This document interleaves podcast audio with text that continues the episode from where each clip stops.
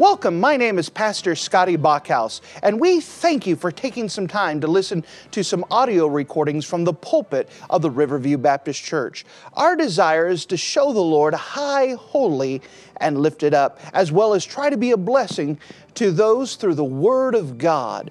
Please enjoy this message, and we pray that it will be a blessing to your life. And if you wouldn't mind to take your copy of the Word of God and turn with me to the New Testament book of Second Peter. The book of Second Peter in chapter number 1. We're in a series right now of dealing with the Holy Scriptures. And what we're doing is taking several different messages, 24 messages, and examining the Holy Scriptures. In fact, we could say it like this that we're doing almost like a college level class on bibliology. Bibliology is the doctrine of the Bible, the study of the Bible. And we want to have an understanding about where the Bible came from, to have a confidence that the Bible that we have in our hand is indeed what God intended us to have, and to be able to prove it through the Scriptures. And it's one thing to be able to just grow up and say, Well, I believe the Bible is the Word of God. But what happens when you're challenged on it? What happens when someone goes, Well, are we missing books? Well, I don't think the Bible is God's Word. I think it's written by man. I think the Bible has mistakes. When those things come up to us, we need to be ready always to have an answer for the reason of the hope that's within us, to be able to defend what we believe from the Word of God. And so, as we're taking some time this year to promote the Word of God and put an emphasis on the Word of God, we have to start by the study of the Word of God. And we started this week by speaking about inspiration. That on Sunday morning we spoke about the inspiration of Scriptures, speaking about the Holy Scriptures. We built upon it on Sunday night where we talked about the verbal plenary inspiration of Scripture. The idea plural or verbal means the words, plenary means each and every. And then when you put it together, it means that we believe that each and every word in the Bible is inspired by God or given by God. And that we believe that this book is God's word every bit of it. Every word is what God intended us to have. Now, with that, we also have to build upon inspiration by understanding that God, when He gave us the words, He also gave us human penmen, instruments to put down his words, to receive his words, and to give them to us. And that the human penmen are a very much an important part of inspiration, whereas God is the power, he had to use an instrument to get his word in a form written down, spoken to us, that we can receive for ourselves. So if you don't mind, we've already kind of touched on this passage before, but we're going to use this as our jumping off point again. The book of Second Peter, chapter number 1. 2 Peter chapter number 1 and notice with me in verse number 20. 2 Peter chapter 1 and verse number 20. Knowing this first that no prophecy of Scripture is given of any private interpretation. For the prophecy came not in the old time by the will of man, but holy men of God spake as they were moved by the Holy Ghost. Now, as we start off, if you have not already, would you please, uh, if you're in the habit of marking things in your Bible, mark the phrase that we find in the book of Second Peter, chapter number 1. 2 Peter, chapter number 1, and verse number 21. Notice this holy men of God. Holy men of God.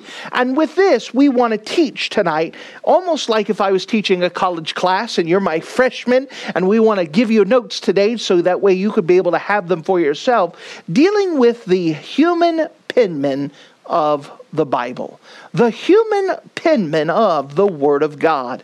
We would like to study these lives of these men and how God used them to give us the Word of God we have today.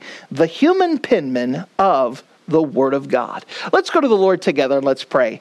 Dear Heavenly Father, thank you again for you being a wonderful God. Thank you for the great privilege it is to have the Bible in our hands, that we could read it for ourselves. And I'm asking that you would just help direct our minds and direct our hearts as we speak about this subject. I understand that you've given a little bit of knowledge to me, but I don't want to depend upon my knowledge, my intellect, my learning. I want to depend upon you and your holy word and your direction, even even in this message here as we teach, that you would, by your Holy Spirit, would bring this across, make it clear, let it be understood. Thank you that we can trust you in these matters. Fill me with your Spirit even now. Thank you, Lord. In Jesus' name, amen. As we start off, I want to just hit a couple different things here as we build upon this. We want to start off, first of all, by exploring this text, speaking about the holy men of God. The holy men of God. Now, notice, if you don't mind, in verse 20, as it describes, knowing this first, that no prophecy of Scripture is of any private interpretation. Again, we've explained this before that the Bible doesn't mean one thing to you and mean a different thing to me. That when God gave the Scripture, there was one interpretation, one thing that He meant by it. Now, there's one interpretation, but there's many applications. There's different ways we could apply the text, but there was one thing that God meant by the text. Then he goes on to explain, for the prophecy came not in old time by the will of man. So none of the writers on purpose were trying to write scriptures by their own will. Meaning, some guy didn't wake up one morning and say, I have nothing else to do today. I think I'm going to write some Bible.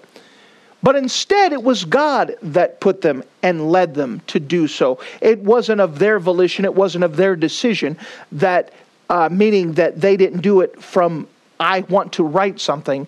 They were just used by God to give us the scripture. Now, notice something else as we study the character of them.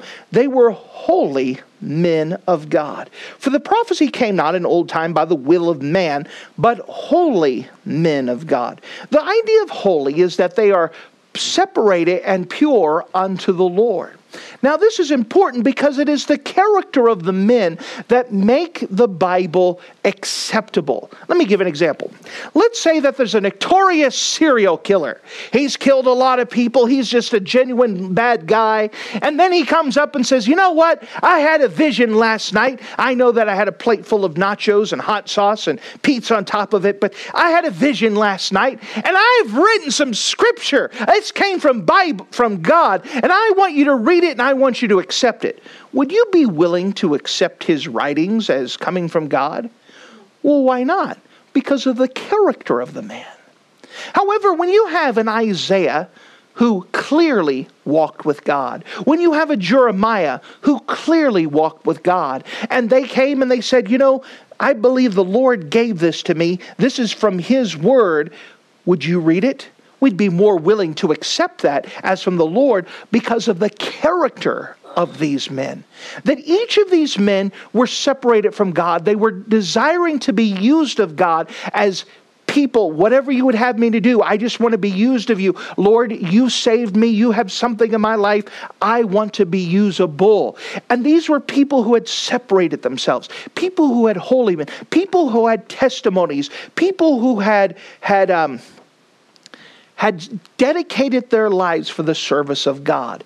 These were the type of people that others were willing to accept as instruments used of God. That makes sense. That these weren't scumbags, these weren't people who, who had failed at everything else in life, so I guess I'll go to the ministry. But these were people who had dedicated themselves and were clearly used of God in other ways that enforced, authenticated that what God used them to do was indeed the very word of God coming from God Himself. Now, with this, we also understood that the lives of unregenerate men or unsaved people or infidels or heathens would definitely be rejected. They would not be accepted. Now, over the course of history, about 1600 years, God used about 40 different human instruments, human penmen, to record the scripture. These men came from different backgrounds, they came from different periods of time. Some have different languages, some had different styles, but all of them were used of God. Some of them were kings, some of them were just uh, priests, some of them were related to him to uh, kings. Some of them were related to priests. Some were just old herdsmen cowboys who God sent from the south to go speak up to the Yankees up north. There was just some who were just fishermen. But God used different people of different places to be the specific instruments. Now, why does that make sense? Well, we understand that even today, not all of us have the same pen. For example, I use only one pen. I just use the black Bic uh, pen that comes from Walmart. You get to a pack for about $2 a whole pack. I don't use anything else. This is the only thing I have. If someone else makes me sign something, I usually try to, I always have a pen in my pocket. I just got to have this pen. But this is the pen I've chosen to use. Now, even though it's black ink, someone else may have a different black pen and it shows up different, maybe a different texture. Maybe instead of a ball pen, point pen, they use a fountain pen. Maybe they use old quill and ink. Maybe they use something else. But the ink may be different, even though it may be the same color. But then you go beyond color. There may be someone who says, I like the blue pen. Some people say purple. Some say, all I use is pink. It has to be pink. But you have different colors, different textures, different things that shows up. you have different instruments altogether. Well, God used different instruments to be the human penman. And you cannot separate the lives of these men from the writings themselves. What do I mean by that? Well, we know that each pen has to have a process of being made, right? You go to the Bic factory and see how they mix up. Can you imagine having like a big vat of ink that they had to do, but they had a formula that they had to do in a certain thing way they did it and to put it together. A fountain pen may have something different. There may be someone who has a pen where you actually put ink inside of it. Those are all different processes. Well, we're just talking about an ink pen here. For God to use a human instrument, they also have the background of their life. There are things going on in the current context of their life that maybe they have an emphasis on. For example, Jeremiah may be writing, and as he's writing, because he's a prophet, he puts more of an emphasis on the prophets of his time. Whereas you have Ezra, Ezra, who was a priest, may put more of an emphasis on his writings on the priesthood because that was his background and that was the emphasis that he had. Does that make sense? And so you can't separate the human penman from the context of their life because those were the things used to give us that specific instrument that God put together. Now, with this, understand some more in verse 21 For prophecy came not in old time by the will of man, but holy men of God spake as they were moved by the Holy Ghost. That God is the ultimate author of the Bible. This allows the Bible to have a conformity in its message, a uniformity in all of its Bible, where it doesn't contradict each other, where it doesn't run over or overlap, but instead they fit together well and they have a conformity of message. By the way, what is the message? It is the message of revealing God to man, it is the theme of God's. Um, redeeming grace from the pages of Genesis to the end of Revelation. We could see the gold or the red strand of redemption woven throughout the pages. That's a common link, and it comes because there's one author using different instruments to get his word across.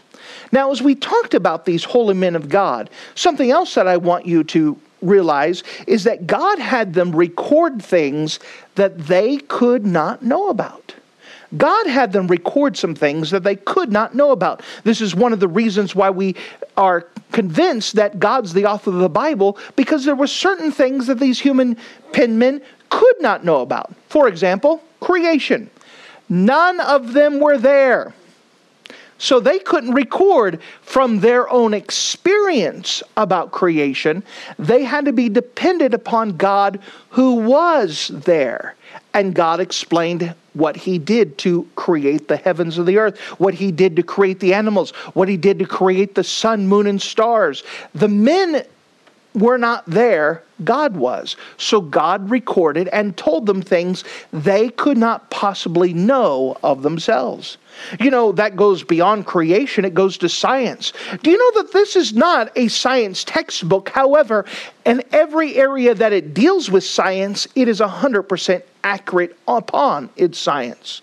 And with it, there were times that the human penman wrote down things that are scientifically accurate that they themselves could not know about yet.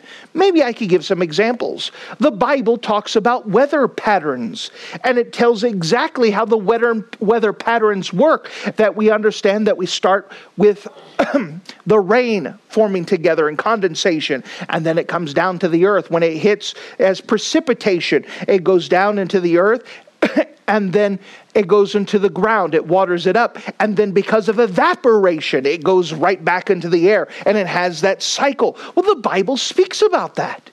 But it goes beyond that the Bible speaks about the earth being in a circle, being round, when people were still thinking that the world was flat for a lot of period of time. The Bible had said it was a circle. The Bible speaks about in the book of Job that there were that there are streams in the middle of the ocean. We didn't even know there was streams in the middle of the ocean until 1977. Inside of the book of Job, it talks about spreading messages through electricity.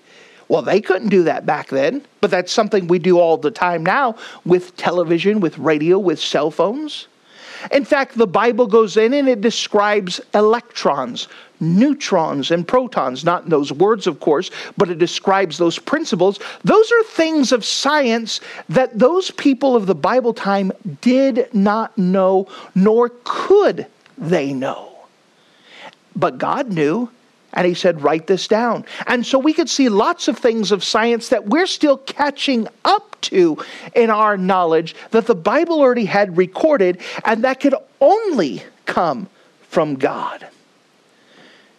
Notice, if you don't mind, it doesn't just go with the areas of creation and science, but also of things of Scripture itself. Notice with me in 1 Peter chapter number 1.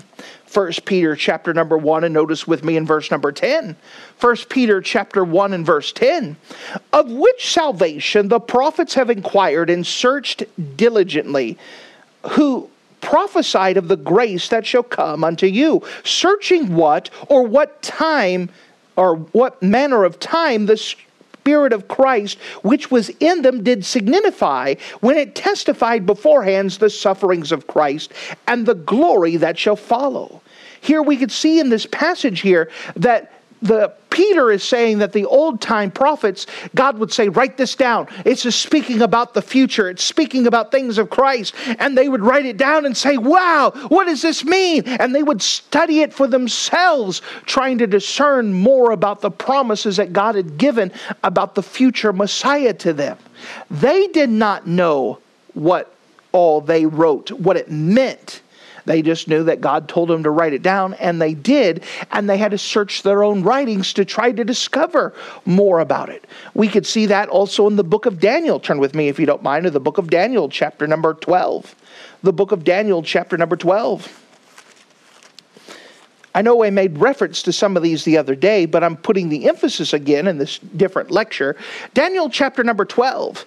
Now, in Daniel chapter 12, God has already given Daniel several different prophecies, several different visions of the future. In fact, we often call Daniel the framework of all prophecy. Now, keep that in mind that if you're going to put a t- puzzle together, the first thing you do is put the frame together. It gives you the border.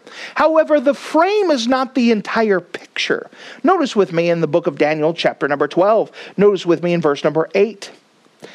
And I heard, but I understood not. Then I said, O my Lord, what shall be the end of these things? And he said, Go thy way, Daniel, for the words are closed up and sealed till the time of the end. he said, Daniel, it's not time for you to know about it yet.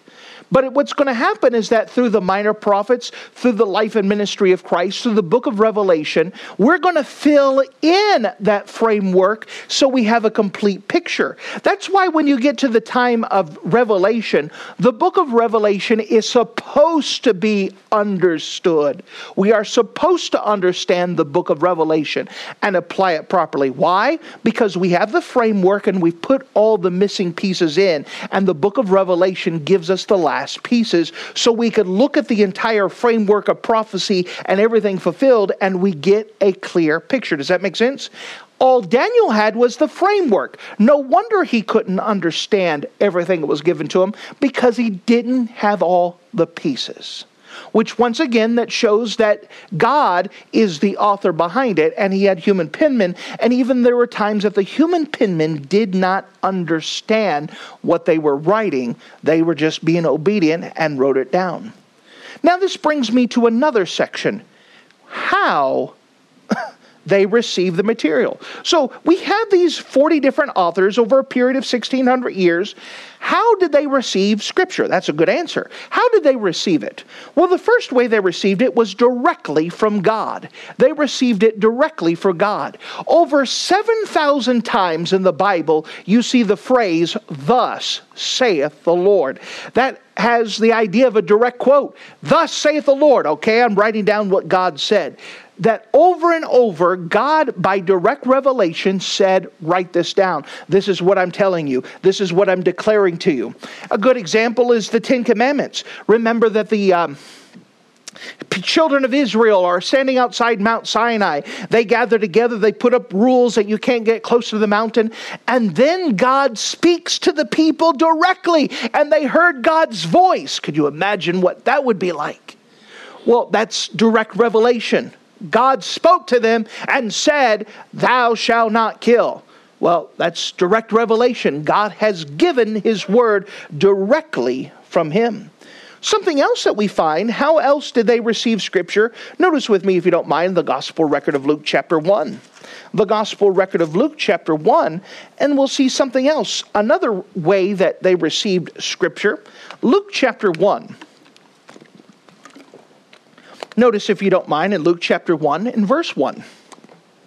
Luke chapter 1, verse 1. For as much as many have taken, up, taken in hand to set forth in order a declaration of those things which are more sh- most surely believed among us, even as they delivered them unto us, which was the beginning were eyewitnesses and ministers of the word. It seemed good to me also, having had a perfect understanding of all things from the very first, to write unto thee in order, most excellent Theophilus, that thou mightest know the certainty of these things wherein thou has been instructed. A second way that of scripture being put together was researched material researched material.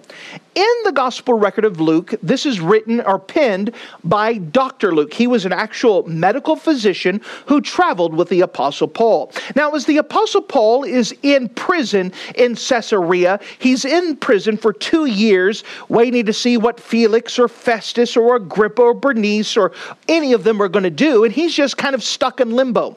Well, because Dr. Luke wasn't necessary to travel with the Apostle Paul as he's in jail, Dr. Luke, Luke took this opportunity to go do eyewitness accounts, to do interview with people, to get their account of what happened to the Lord Jesus Christ. For example, most of the ten, or uh, most of the disciples are still alive. So Dr. Luke would go up to Peter and say, "Peter, can you tell me about your walk with the Lord? Can you tell me what it was like to walk with Jesus?" And he started writing notes and recording. Then he would go to John, "John, can you tell me about this?" "Oh, great. Andrew, Andrew, can you tell me more about this?" Wonderful.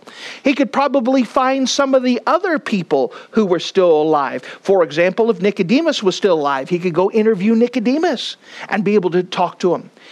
At this time, Mary, the mother of Jesus, is still alive.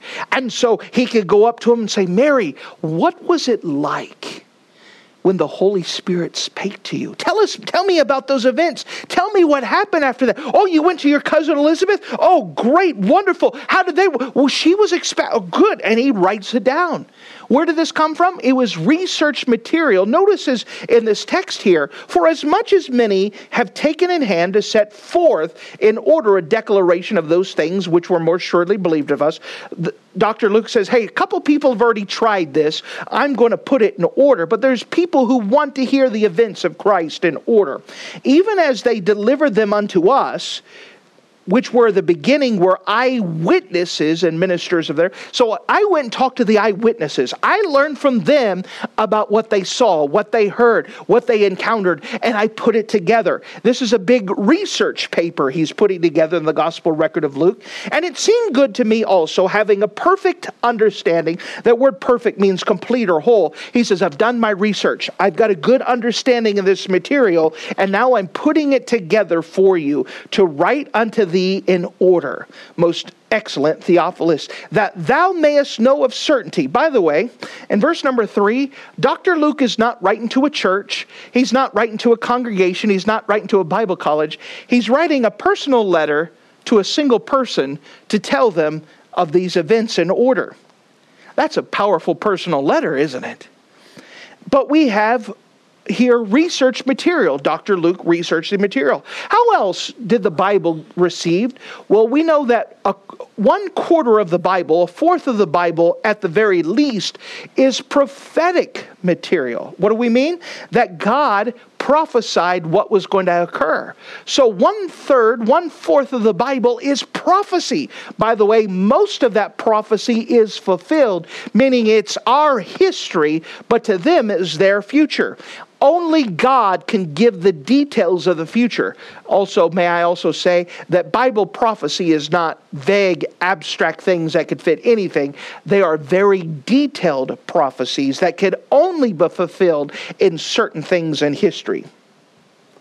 And then there's also other material. What do I mean by this? Well, there's other collections. For example, did you know there's lies in the Bible? yeah, because God accurately recorded conversations between people. For example, you have the book of Job. In the book of Job, Job's discouraged and having a bad time, and so he has three friends who want to encourage him, and then one peep squeak Bible college freshman who knew everything, and they come to encourage him. But they're all wrong.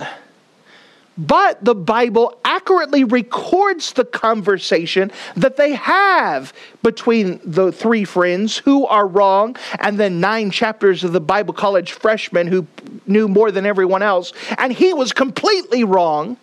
And yet the Bible records accurately their conversation. Well, we're thankful for that, that God accurately recorded their conversation. By the way, that's why we have to be very careful about pulling doctrine from the book of Job because most of it's wrong because it's a conversation between two people or several people. We know that God records lies that Satan says. Now, we know that Satan is a father of lies, but it accurately records the statements of, of um, Satan we see that there's other things in there. We also know that there's also historical material, eyewitness accounts. For example, Jeremiah's walking around seeing the destruction of the temple, and he's writing what it smells like, what it looks like, what it sounds like. He's saying, I witnessed these things. Let me tell you what I am looking at currently, present tense. We have the historical material, the historical books. So, that brings me to something else. All that was introduction. I want to cover some of these human penmen. Now, I've passed out three handouts. We have some available for those who are watching along with us.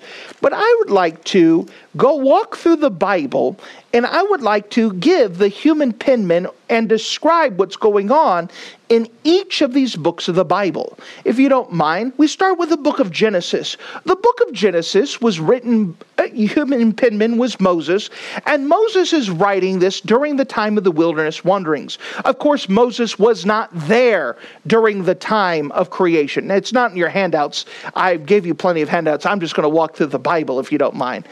But Moses was not there at creation. He was not there with Abraham. He was not there with Isaac. But God to Moses to write down these events as they're on the wilderness wanderings. Then we come to the book of Exodus. The book of Exodus explains the year journey of them leaving Egypt and then traveling to Mount Sinai and preparing the temple and the tabernacle. And Moses is used as the human penman to describe that journey. After that, we have the book of Leviticus. Once again, Moses is the human penman. That it only covers one month of period of time as they are dedicating the tabernacle and they're now dedicating it to the Lord and they're giving rules of how to rule, to live, and the new nation that is governed by God. After that, you have the book of Numbers, which covers about 20 28, 29 years as they cover the rest of the wilderness wanderings and the historical events that they run into during the 40 years of wandering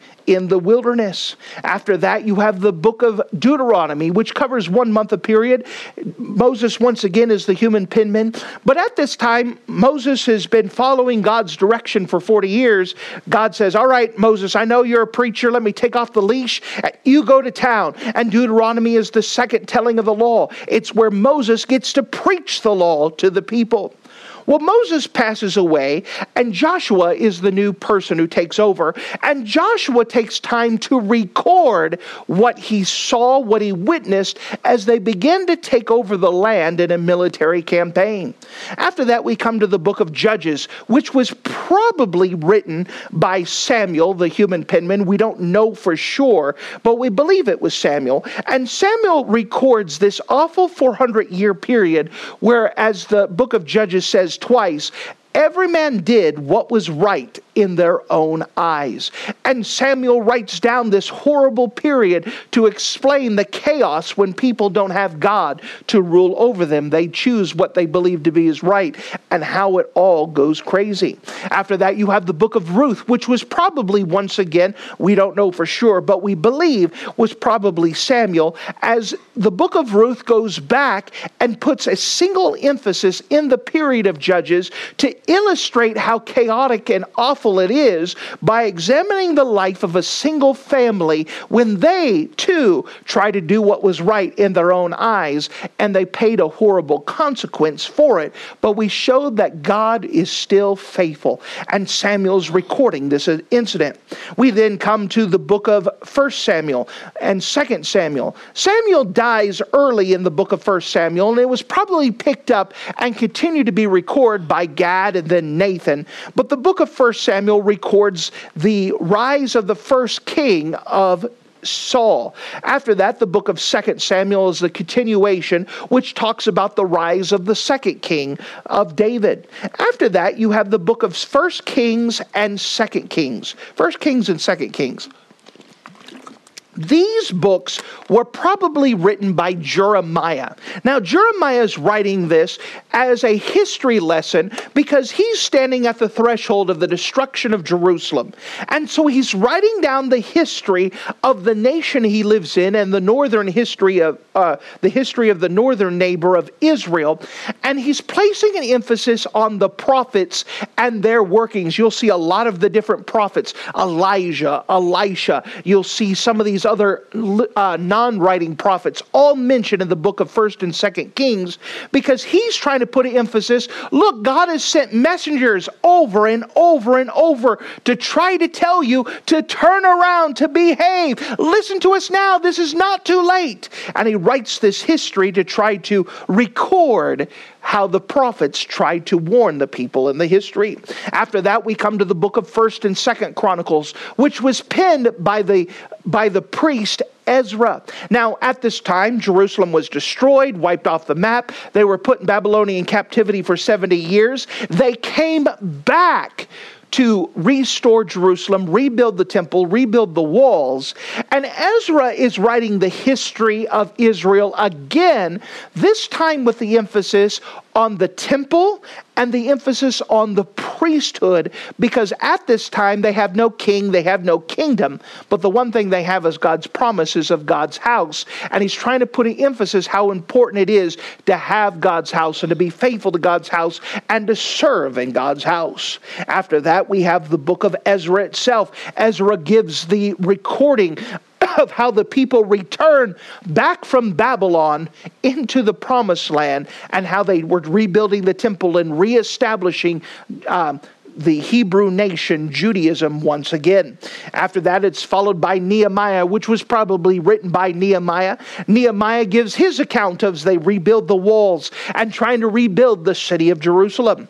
And then you have the book of Esther. Esther was probably, we believe, written by the by Mordecai, the actual cousin of Esther, as he records how God had saved the Hebrew people who did not return, that were still stuck in the Babylonian or in the Persian Empire, and the recordings of the history of how God protected his people. After that, we have the book of Job, which I mentioned before. We don't know for sure who wrote the book of Job. Some people believe Job himself, other people believe that Moses was the one putting it together. But the book of Job record is the oldest book in the Bible that records the events of a man having a bad day and his friends coming to encourage him, and they didn't do a good job. All of it to show that doesn't answer the question, why do the righteous suffer? But it says the answer, Jesus, God, that we don't know why, but we can answer who, that we could trust God. After that, we come to the Psalms. The Psalms are a collection of of songs put together by various authors, from Moses writing Psalm 90, the oldest psalm, to King David, who wrote about 72 psalms. Solomon, Asaph, other writers wrote. This is a collection of psalms. This was their hymn book for the Hebrew nation. Then you had the book of Proverbs. Proverbs was written by Solomon during his uh, middle ages to give wisdom to his son, so that way his son would walk in the fear of the Lord, to walk walk the way that he should. After that, you have the book of Ecclesiastes, which was written at the end of Solomon's life. Solomon was now an old man who had turned away from God, who had walked away from God, and now as he's looking at his life as an old man, he comes to the conclusion I just wasted it all. The moment that I turn from God, I could be rich, I could be famous, but it's all a waste if I don't live my life in regard to God. After that, you have the book of Song of Solomon. Song of Solomon was written at the when Solomon was an early age, when he was young and in love, and it tells about the story of the Shunammite girl who waited for her who waited for her uh, shepherd boy who ended up being the king. Then you have the book of Isaiah. The book of Isaiah speaks so much of the Lord Jesus Christ that some people, tongue in cheek, say that Isaiah is the gospel record of Isaiah that speaks so much of Jesus Christ. Isaiah is the Bible in miniature, 66 books. Uh, in the Bible, 66 chapters in Isaiah, and each of the sections correlate with each other. And Isaiah was a prophet used of God in a mighty way. He was the author of it. Next, you have Jeremiah. Jeremiah had a, a ministry spanning 40 years. And for 40 years, he cried and tried to encourage people to turn back to the Lord, but unfortunately, he didn't have any converts. No one wanted to listen to him, which came to the saddest book in the Bible, the book of Lamentations. The book of Lamentations is written by Jeremiah, and it's written with the idea like a reporter on scene, on location, recording what they see, what they hear, what they smell. And as he walks through the destroyed Jerusalem and sees the temple destroyed, with tears in his eyes, that's what lamentation is it's a weeping and wailing, he records what he sees. After that, you have the book of Ezekiel. Ezekiel was taken captive at a very early age and was brought to Babylon. Now, at this time, the people said, Oh, those people who were taken away, taken captive, they must have really done something bad. Oh, God's judging them. When in fact, the opposite was true that God had put the people in Babylon to protect them. Everyone who was left behind was going to get destroyed. But when God brought everyone to Babylon, He appointed Ezekiel to pretty much pastor those people and to take care of those people to help them looking to to the Lord. Ezekiel and Jeremiah were good friends, so they would often send letters back and forth to one to another. Then you would have the book of Daniel. Daniel once again was taken by um, Babylon into captivity at an early age and spent all of his life pretty much in captivity 70 years. And during this time, God used him to not only be an administrator within the Babylonian and the Persian empires, but God had given the framework of all the future prophecy as well. With that, you have the minor prophets. You had Hosea, who was writing to Israel to try to tell them that God still loves them, come back to Him. You have the book of Joel, which was speaking about the great day of the Lord. You have the book of Amos, who was a southern preacher who went up north to Israel to try to convert the Yankees and try to tell them that they needed to get right. You had Obadiah, who was written to the book of Edom to try to tell them that God was not happy, how they were laughing at the judgment upon Jerusalem. You have the book of Jonah, who was written to the who was sent to the capital city of Nineveh. The capital or Nineveh was the capital city of Assyria, and how Jonah went and he preached a message of salvation, and it shows that God is not willing that any should perish, but all should come to repentance. And that half a million people had turned and repented to the Lord because of the message of the prophet. After that, you have the book of Micah. Micah was written uh, to the nobles of the southern kingdom to try to convince them to turn from their wicked ways, turn to God, that God has a plan, turn back to Him. After that, you have the book of Nahum, which was written once again to Nineveh and the Assyrian Empire to try to say that God's had enough. You had a chance to repent, you had a chance to live right, you're done. I'm going to destroy the capital city, and I'm going to destroy it in such a way that only God could have done it. It was destroyed by water, and it was. It was flooded. And then it was buried in such a place that people walked over it. Napoleon and his army walked over it in the 1800s, and they didn't even know they were walking over the ruins of Nineveh.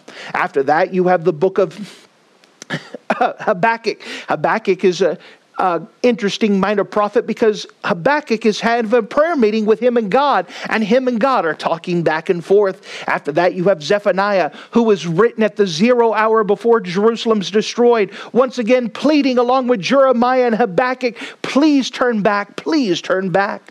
After that, you have the book of Haggai. Haggai was written as the people returned back into the land. And now, as they're rebuilding the temple, they needed some encouragement. And so God sent Haggai and Zechariah to encourage the people to rebuild the temple. The Old Testament ends with Malachi. That is, Malachi is preaching, he's trying to say, Don't go back to the old ways. Follow God. Choose to follow after God. Take this seriously follow after him. Now, as we turn to the New Testament, we could see that there's another writing, but let me take a pause, take a breath. And I want like you to take to the book of Ezekiel, and I have a handout for this too. The book of Ezekiel, chapter number one. And I want to tie this into the New Testament in the book of Ezekiel in chapter number one. Good trying to see how fast I could go through the books of the Bible in the time that I have. It's good for everyone to know the human penman of the books of the Bible and how they're related and what's going on. Turn with me, if you don't mind, to the book of Ezekiel. And we see an interesting vision in the book of Ezekiel in chapter number one. Ezekiel chapter one and verse number five. And of course, we have a handout of the visual vision of Ezekiel. Notice with me in verse number five. Ezekiel 1 5. Also, out of the midst thereof came a likeness of four living creatures, and this was their appearance. They had the likeness of a man, and every one had four faces, and every one of them had four wings. And their feet were straight feet, and the soles of their feet were like the soles of a calf's foot, and they sparkled like the color of burnished brass. And they had the hands of a man under their wings on the four sides, and they had the four faces and their wings. And their wings were joined one to another, and they turned not when they went. They went every one straight forward. As for the likeness of their faces, they four had the face of a man and the face of a lion on the right side, and they had they four had the face of an ox on the left side, and the four had a face of an eagle. Thus were their faces, and their wings were stretched out upward, and two wings every one were joined one to another, and two covered their bodies. And they went every one straight forward, whether the Spirit was to go, and they went, and they turned not when they went. You said, What in the world is this? Well, the Bible here is describing a creature, and as Ezekiel is seeing this creature, he notices that it's four creatures that are actually mended into one. Four separate creatures mended into one. And so they're made so they can only move in one direction. And but they're four different creatures that are one creature in one. Their wings are put together. They can only move one direction. They face different directions, but they move. This here is a picture, a vision of the gospel records, that each one of them give a picture of the gospel records. In the gospel record of Matthew, it is portrayed by the image of a lion, that Jesus is the lion of the tribe of Judah. And the gospel record of Matthew is written to the Hebrew mind, and it shows that Jesus Christ is the fulfillment of prophecy. He is the waited Messiah. And all throughout the gospel record of Matthew, you could see that as it was written, it was fulfilled, it was fulfilled, as it it was written. As we go to the second creature, the ox, it gives a picture of the gospel record of Mark. The gospel record of Mark shows Jesus Christ as the perfect servant. Inside of the gospel record of Mark, there is no lineage because no one cares about the lineage of a servant. In it, the servant is always in action, and we could see that Jesus Christ was always in motion. There are 16 chapters in the gospel record of Mark, 12 of those chapters begin with the word and, it shows that continual action, and it shows Jesus Christ had power over dead, over the blind, over devils, over life. Jesus Christ had power. It was written to the Roman mind who respected action. And as they showed Jesus Christ, he wasn't a God, the one of words, he was a man who got things done. The Romans respected that. The next image we saw is the face of a man, and that was the gospel record of Luke. The gospel record of Luke portrays Jesus Christ as the perfect man. And for the Greek mind, the Greeks were always looking for the perfect man. That's why when you look at Greek architecture and Greek sculptures, you always see the perfectly chiseled and designed designed men and women, beautiful figures. That's because the Greeks were looking for the perfect man. And as the gospel record of Luke was given, it showed Jesus Christ as the perfect man. The favorite title of Jesus Christ used in the gospel record of Luke is the Son of Man. All throughout it, you see Jesus Christ.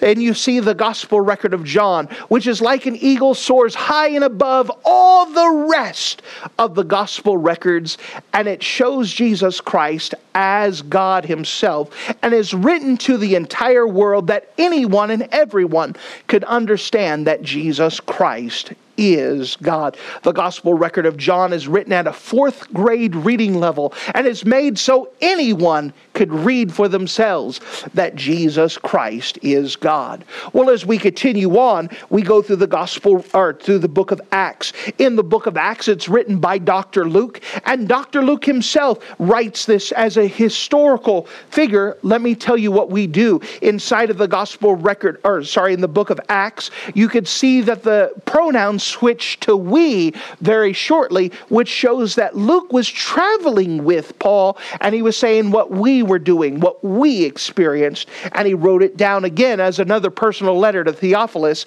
to let him know here's a continuation of what I told you about Jesus. Here's Jesus continually work through the Holy Ghost inside of the local churches.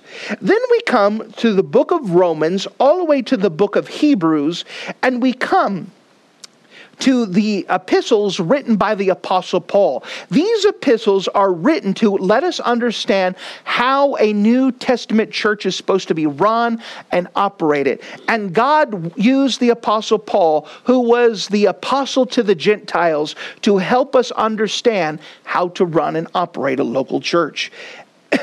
With that, you have the book of James, written by the half brother of Jesus Christ. The book of James is the oldest New Testament book, and it was written when a time where Christianity was still considered a sect, a branch of Judaism. And what was happening after the Jews, Jude, uh, the Hebrew people, the Jews, would get saved, they said, Listen, I don't have to obey the laws no more. I don't have to do this. I can do whatever I want. And James says, listen, you didn't have to work to get saved. However, your, your works will show that you truly believed. That if you truly believed, your faith will be evidenced in your work. Faith without works is dead. After that, you have the book of first and second peter. Book and first and second peter is written by the apostle peter for the purpose of strengthening the brethren as jesus christ had prophesied to peter. And it's written to people letting them know persecution's around the corner. Now is the time to start living for the lord. Develop the habit of obedience to christ. After that you have first john second john and third john written by john the apostle when he's about 90 years old. And he's going back to encourage people that the things they heard about christ is true and real. After that, you have the book of Jude. The book of Jude is trying to say that, listen, because we want to defend our carry on the common salvation, we have to earnestly contend for the faith. That there are false prophets and false doctrine that's continually trying to come. We have to stand for the Bible and have to defend the Bible aggressively. And then the book of Revelation, which was written to fulfill the rest of the puzzle pieces in prophecy so we can have a working understanding of, of what's yet to come. Now, turn back with me to the book of Second Peter, chapter 2. You guys have listened well and allowed me to. to um, to speak fast. Many of you gave up writing notes, said that was impossible. You're just going to have to listen to the recording over and over and over to try to get to it. But we wanted to get it in timing fashion. But let's make an application. 2 Peter chapter number 2. Now in 2 Peter chapter 1, we finish off by talking about the holy men of God, that they were moved by the Holy Ghost. Let me ask the question as an application. Why is this important to know? Why know all the stuff that I just spouted out? Why care about the human penman? Who cares who wrote the Bible? Why is this important? Well, the Bible continues on as it talks about the human penman that these holy men of God uh, spake as they were moved by the Holy Ghost. Notice with me as it continues that thought in chapter 2, verse 1. 2 Peter chapter 2, verse 1. But, but, there were false prophets also among the people, even as there shall be false teachers among you, who privately shall bring in damnable heresies, even denying the Lord that brought them, and bring upon them swift destruction.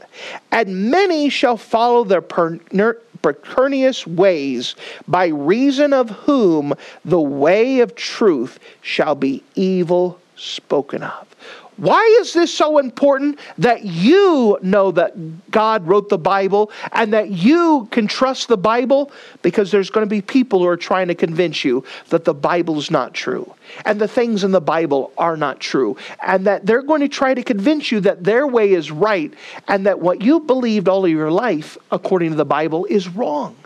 You see, this is a constant thing that whenever you come to the place and you don't know why you believe the Bible is true for yourself, you are open for someone to try to convince you that the Bible is not true. And notice where it says they come from. But there were false prophets also among the people, even as there shall be false teachers among you who privately, you understand, these aren't people who are preaching from the pulpit, these aren't people who have authority in a class. These are people who are going to come in in the middle of people and try to pull you aside and convince you that there's books of the Bibles that we have lost and we need to find these lost books. They want to convince you that the Bible is not true, that Paul himself was a heretic, he hated women, and so you better not listen to anything the apostle Paul says. There's going to be people that says, well, there's no way that someone could know the future. So there are seven different Isaiahs. Some of them wrote after the life of Jesus to record the miracles that happened in Jesus' life. You're going to have people who say, well, the Bible's not true. Paul didn't do this. Moses didn't do this. And they are going to try to rip the Bible from you page by page. And the Bible says this is going to happen. And it says there are going to be people among you. This is why the people have to know for themselves what they believe about the Bible and why because it is so easy to allow someone else to take tell you what to believe. It is so easy to let someone else to tell you what to believe and just listen to me. Whereas the Bible wants you to know what you believe for yourself and that you should be able to defend it from the Word of God because there's always going to be attacks. And let me tell you, dear friend, that as this church gets bigger, and bigger and bigger. That is something that we're going to continue to deal with. Even as small as we are, there are times that people have already attempted to do such things. You need to know. It's one thing I I know what I believe and why. But that doesn't do any good when someone takes you privately and pulls you aside and tries to say, Let me tell you what I think this is. Let me tell you about some missing books and you're missing out in your life. Let me tell you some things that are not true about your Bible. That if you can't defend it for yourself, you're going to be open to them. This is why you, this lesson is so important. This is why this whole series is so important. So that way you know what you believe and why you believe it. So that way people with false doctrine cannot trick you, they cannot deceive you, and they cannot twist you. You need to know what you believe for yourself and why. So, with that being said, let me ask you this question How much of the Word of God do you know? How much of the Word of God do you have laid up? Let me give an illustration. If you were thrown on a deserted island and you did not have a Bible, would you have enough Bible up here and up here to help someone get saved? Would you have enough Bible up here and up here to help someone grow in the Lord if you didn't have a physical Bible with you? Do, how much Bible do you know? If they took away all the Bibles from you, persecution came, and they took away all the Bibles, how much Bible could you write down from your memory? How big would your Bible be if all that you had was what you could bring up in your own mind? Let me tell you, don't be satisfied with what little Bible you have. You need to be hiding the whole word in your heart. You need to be getting it more and more. How much Bible can you quote? How many memory verses do you have? Why is that important? Because if you believe this is God's word, then you're going to be trying to hide it in your heart. How much Bible do you know? As a side thing, can you defend what you believe from the Bible? Do you know enough Bible that you could say, I believe the Bible is the Word of God, let me show you why? Can you explain it to someone? Can you show it to someone? Can you defend the Bible from what Bible knowledge you have? Let me tell you, these are important things. How much Bible do you know? Thank you for listening to this audio message. This is Pastor Scotty Bachhaus, and I encourage you to take this information that you just received and make a specific decision to follow after the Lord. If you don't know Jesus Christ as your Savior, let me beg you to take the time to receive Jesus Christ for the forgiveness of your sins. If you are saved, I encourage you to make a decision in your life to help you get closer with the Lord. If there's anything specific we can do to be a blessing or to pray for you, we encourage you. Look us up on the internet at riverviewbc.com. Once again, that's riverviewbc.com. Or if you would prefer to call us, you can give us a call at area code 920 530 6308. Once again, that number is 920 530 6308. If there's anything we can do to be a blessing or an encouragement to you, please let us know. We would love to make ourselves available. Thank you.